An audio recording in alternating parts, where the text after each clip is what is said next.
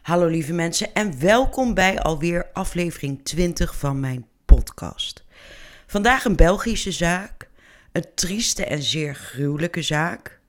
Binnen één jaar verliefd, verloofd en vermoord. Dit was het lot van Gerdy de Lannoy. Voor deze zaak gaan we naar de nacht van donderdag 27 op vrijdag 28 februari 2020 naar Ingelmunster, België. In die nacht komt er een noodoproep binnen bij de meldkamer in België. Een man belt uh, met het verhaal dat hij terugkwam van een nachtelijke wandeling met zijn hond. En bij terugkomst thuis vindt hij zijn vriend dood in de gang. De beller benadrukt dat zijn vriend echt dood was, want er was behoorlijk wat bloed rondom zijn vriend. Verder had hij, uh, om zeker te zijn hè, dat zijn vriend echt dood was, water in het gezicht van het slachtoffer gegooid. Maar zijn vriend reageerde nergens op. En reanimeren hoefde ook niet volgens de beller, want dat had hij al geprobeerd. Natuurlijk rukken de hulpdiensten direct uit naar het huis in Ingelmunster. Eenmaal daar treffen zij inderdaad een zwaar gehavende man aan in de gang. Hij lag op zijn rug en te zien was dat het slachtoffer zwaar mishandeld was. Wat de hulpdiensten direct opviel was eigenlijk dat de broek van de man op zijn knieën zat en uh, zijn onderbroek ook naar beneden was getrokken.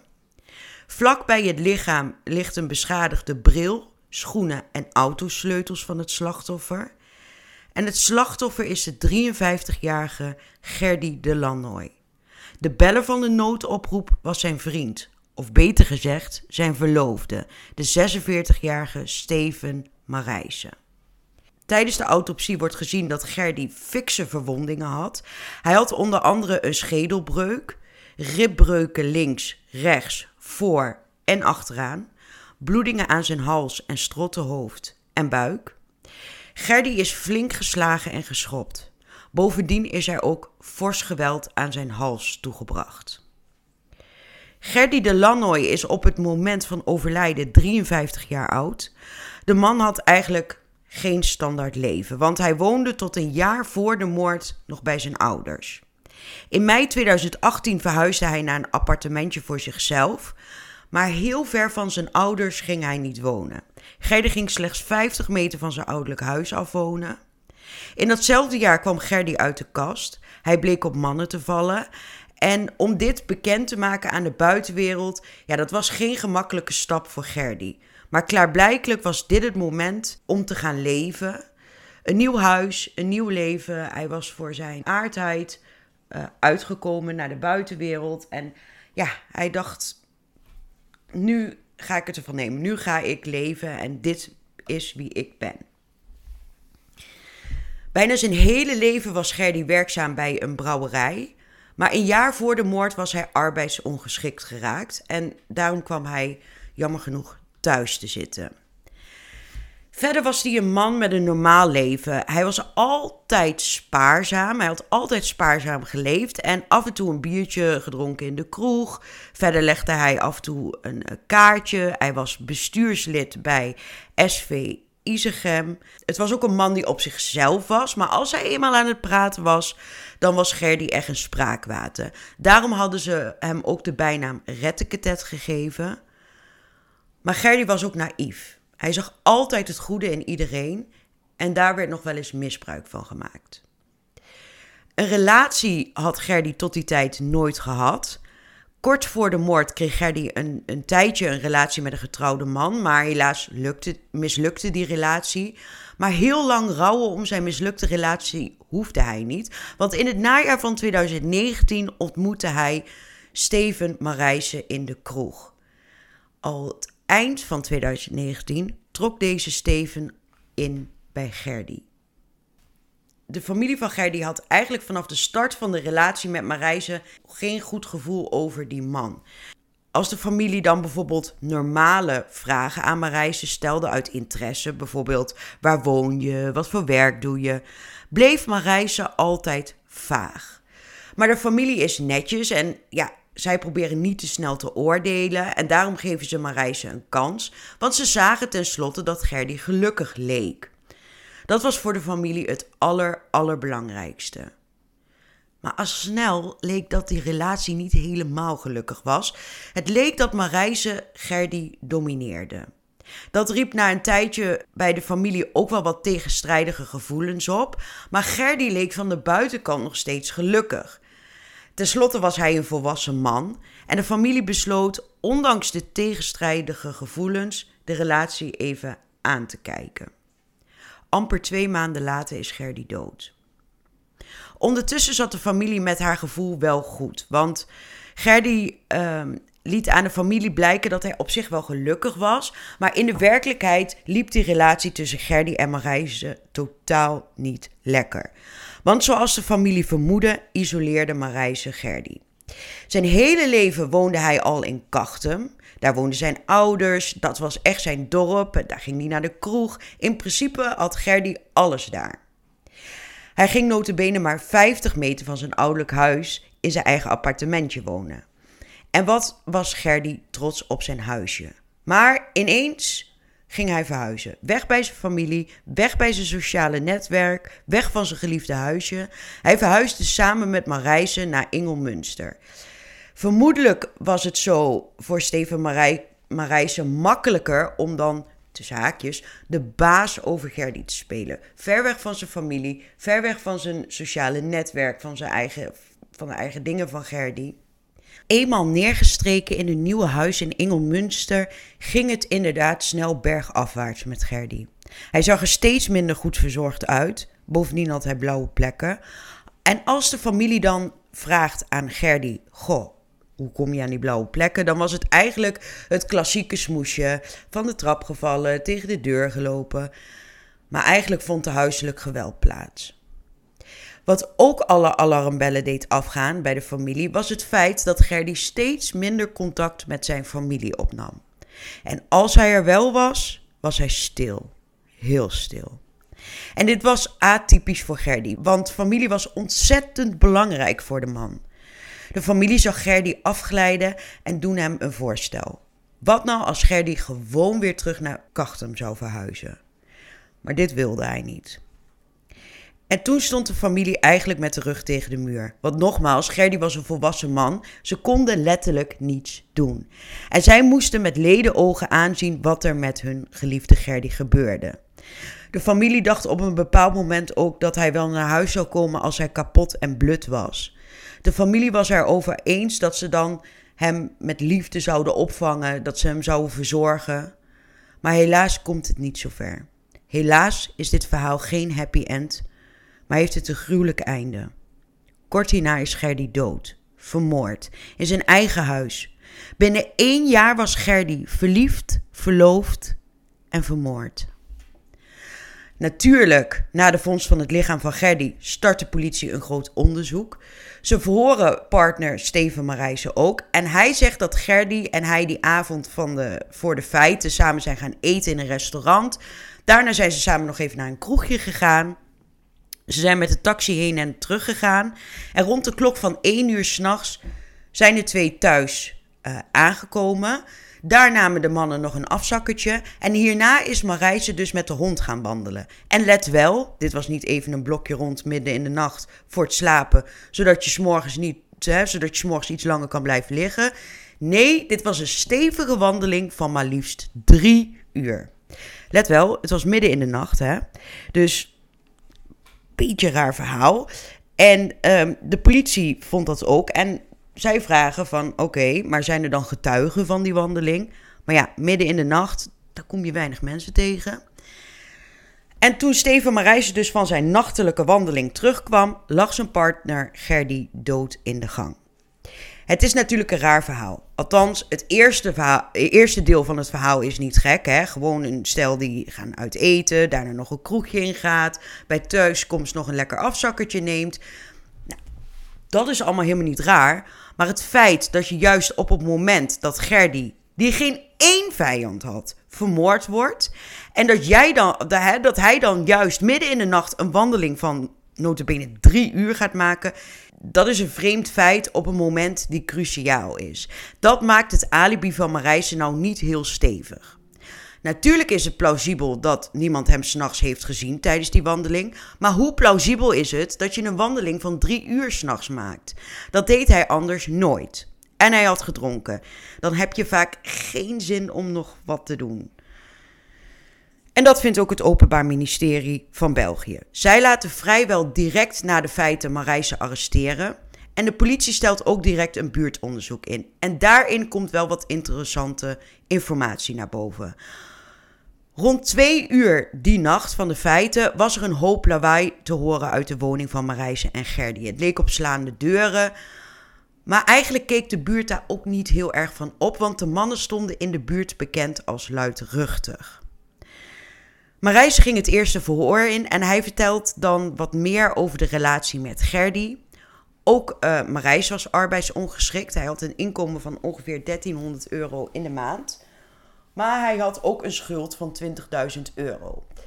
En dit was, de mindere, dit was de minder rooskleurige kant van de relatie tussen beiden.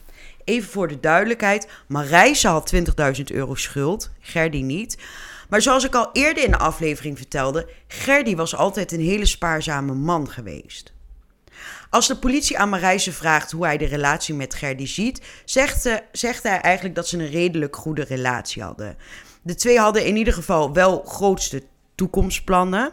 Eigenlijk vanaf het moment dat Marijse bij Gerdy kwam inwonen, Ehm, en dit was echt al binnen een paar maanden na hun eerste date, hun eerste ontmoeting, vonden de voorbereidingen plaats voor een op handen staande bruiloft.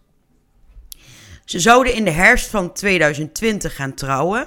De locatie van de bruiloft zou in een bierkasteel in Isegem zijn. Er zouden 130 gasten komen en het, en het prijskaartje voor de bruiloft was maar liefst 15.000 euro. Na de bruiloft wilden de twee graag naar Frankrijk verhuizen. En je kan wel raden wie dit allemaal moest gaan bekostigen. Niet Marijse, want hij had een hele grote schuld. De politie vraagt in de verhoren nogmaals naar het verhaal van Marijse over de nacht van de moord. En eigenlijk herhaalde hij zijn eerste verhaal. Er zou geen ruzie of discussie zijn geweest die avond of nacht. Verder zou er geen fysiek geweld in de relatie voorkomen.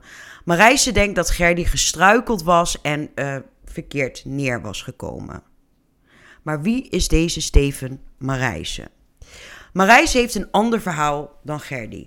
Waar Gerdy tot ver in zijn volwassen leven bij zijn ouders woonde, een spaarzaam en goed leven had, is het verhaal van Marijse totaal het tegenovergestelde. Marijse verloor zijn vader op een jonge leeftijd. Hij werd als kind als onhandelbaar gezien en hij gebruikte drugs.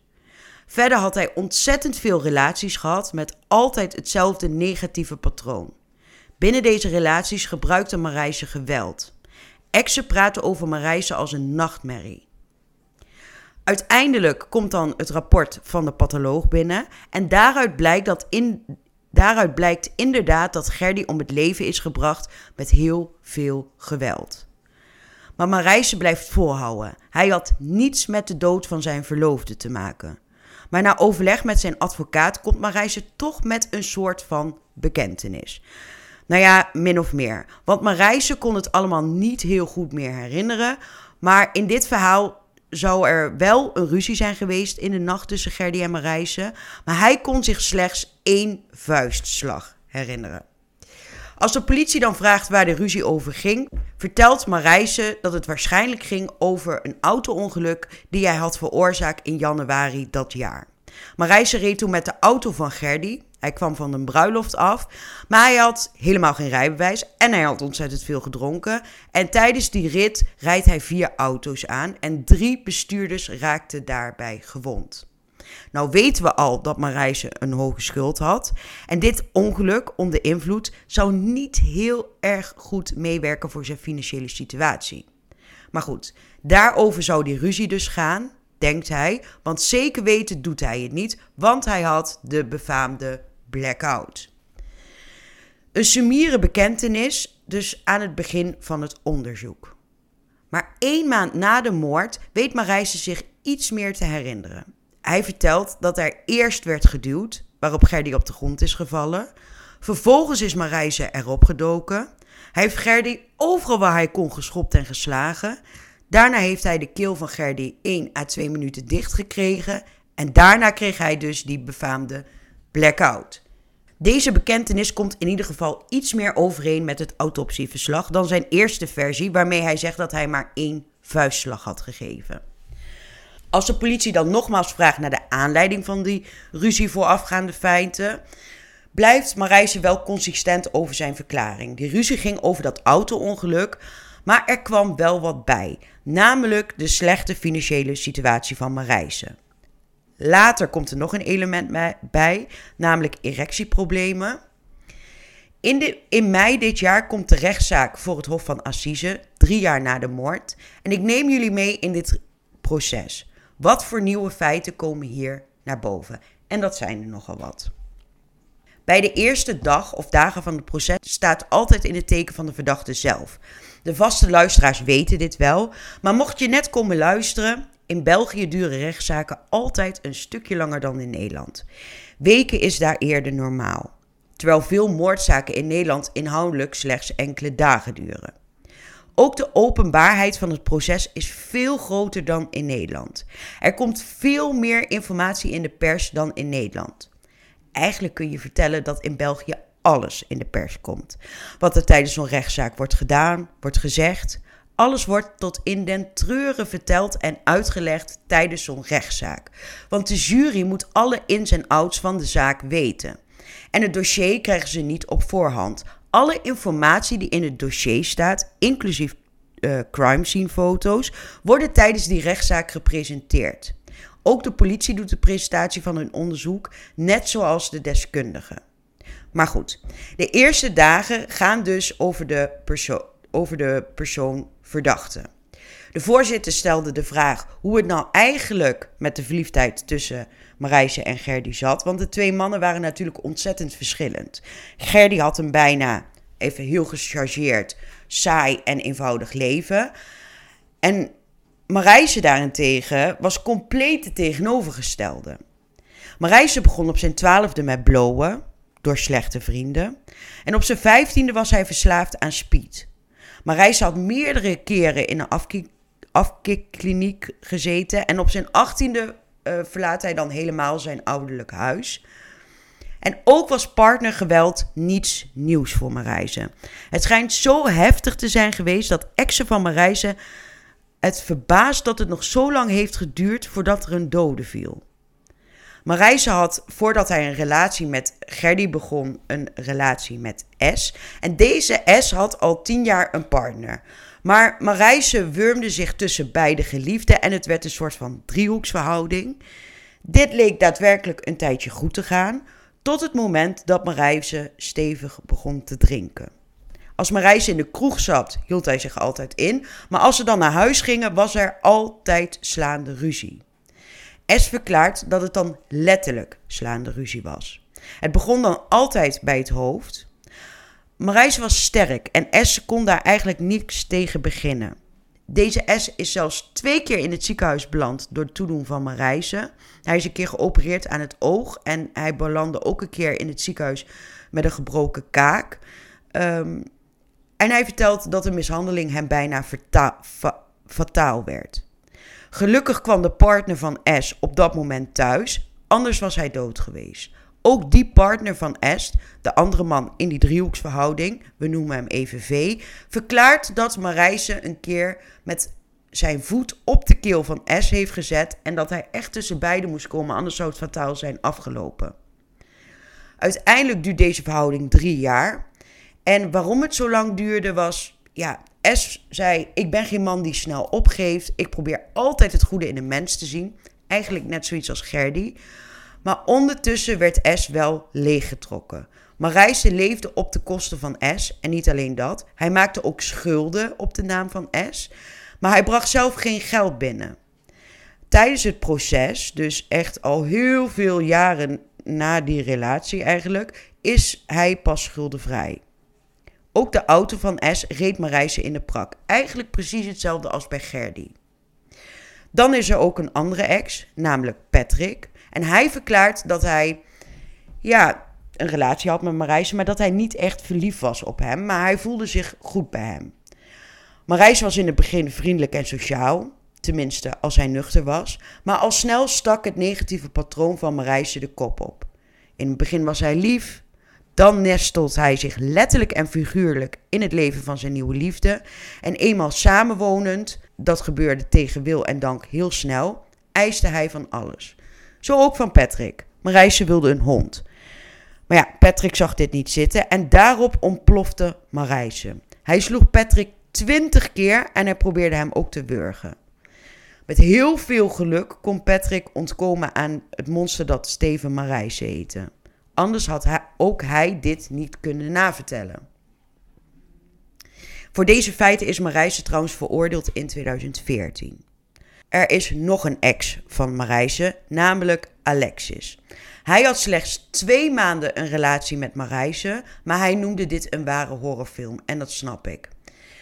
Op een dag in die twee maanden kwam Marijse stijf van de drank en drugs bij Alexis aan.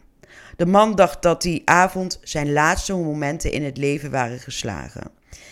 Marijse deed op een bepaald moment de deur op slot en hij viel zijn partner aan. Hij sloeg hem overal. Hij beet Alexis zelfs in zijn kaak. En Marijse wilde dat Alexis zelfs uitwerpselen van zijn huisdieren moest eten. Ook probeerde hij de man te wurgen. Gelukkig kon Alexis de volgende dag vluchten en de politie bellen. Je kunt stellen dat er een vast patroon zit als het gaat om relaties en partnergeweld bij Marijse. Marijse heeft een ontzettend zwarte kant. Hij zuigt al zijn exen uit, maakt ze kapot. Ook al is hij in 2014 veroordeeld, dat deert hem niet. Marijse gaat gewoon door. De voorzitter vraagt aan Marijse waarom hij nou juist Gerdy gekozen had. Want een stabiel leven had Marijse niet. Nooit niet. Hij was tig keer verhuisd, net zoveel baantjes en nog meer partners. En Gerdy was de stabiele factor, de goede man, de goedzak. Marijse verklaarde dat hij juist op zoek was naar stabiliteit en rust, naar vrienden en familie. Maar de voorzitter is niet van gisteren en vertelt dat de familie van Gerdy vermoedens hadden van mishandeling en isolatie. Dit ontkent Marijse stellig.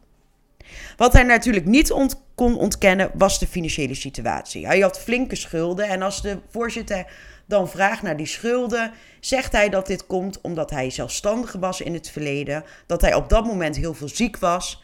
Hij is ook vergeten facturen te betalen. Nou, dat is helemaal misgelopen en inmiddels zat Marijse in de schuldsanering en hij kreeg iedere maand 500 euro leefgeld. En dit was dan ook direct het bedrag wat hij bijdroeg in het huishouden van Gerdy. De rest kwam dus allemaal op de schouders van Gerdy. Maar er werd wel duur gedineerd, er stond een mega bruiloft op de planning, er werd maandelijks veel geld uitgegeven. Beide mannen waren arbeidsongeschikt. De vrije tijd die het tweetal had, werd opgevuld met dineetjes en iets gaan drinken. En volgens Marijse kwam dit niet van hem af, maar van, Ger van Gerdy. Wat te betwijfelen valt als je kijkt naar het uitgavenpatroon van Gerdy tot hij een relatie kreeg met Marijse. Ook de avond voor de feiten gingen ze iets eten en daarna gingen ze wat drinken in de kroeg, zoals gewoonlijk. De vraag of er misschien iets uh, al voor was gevallen tijdens het eten of in de kroeg, antwoordt Marijse resoluut nee. Maar die ruzie kwam later thuis wel.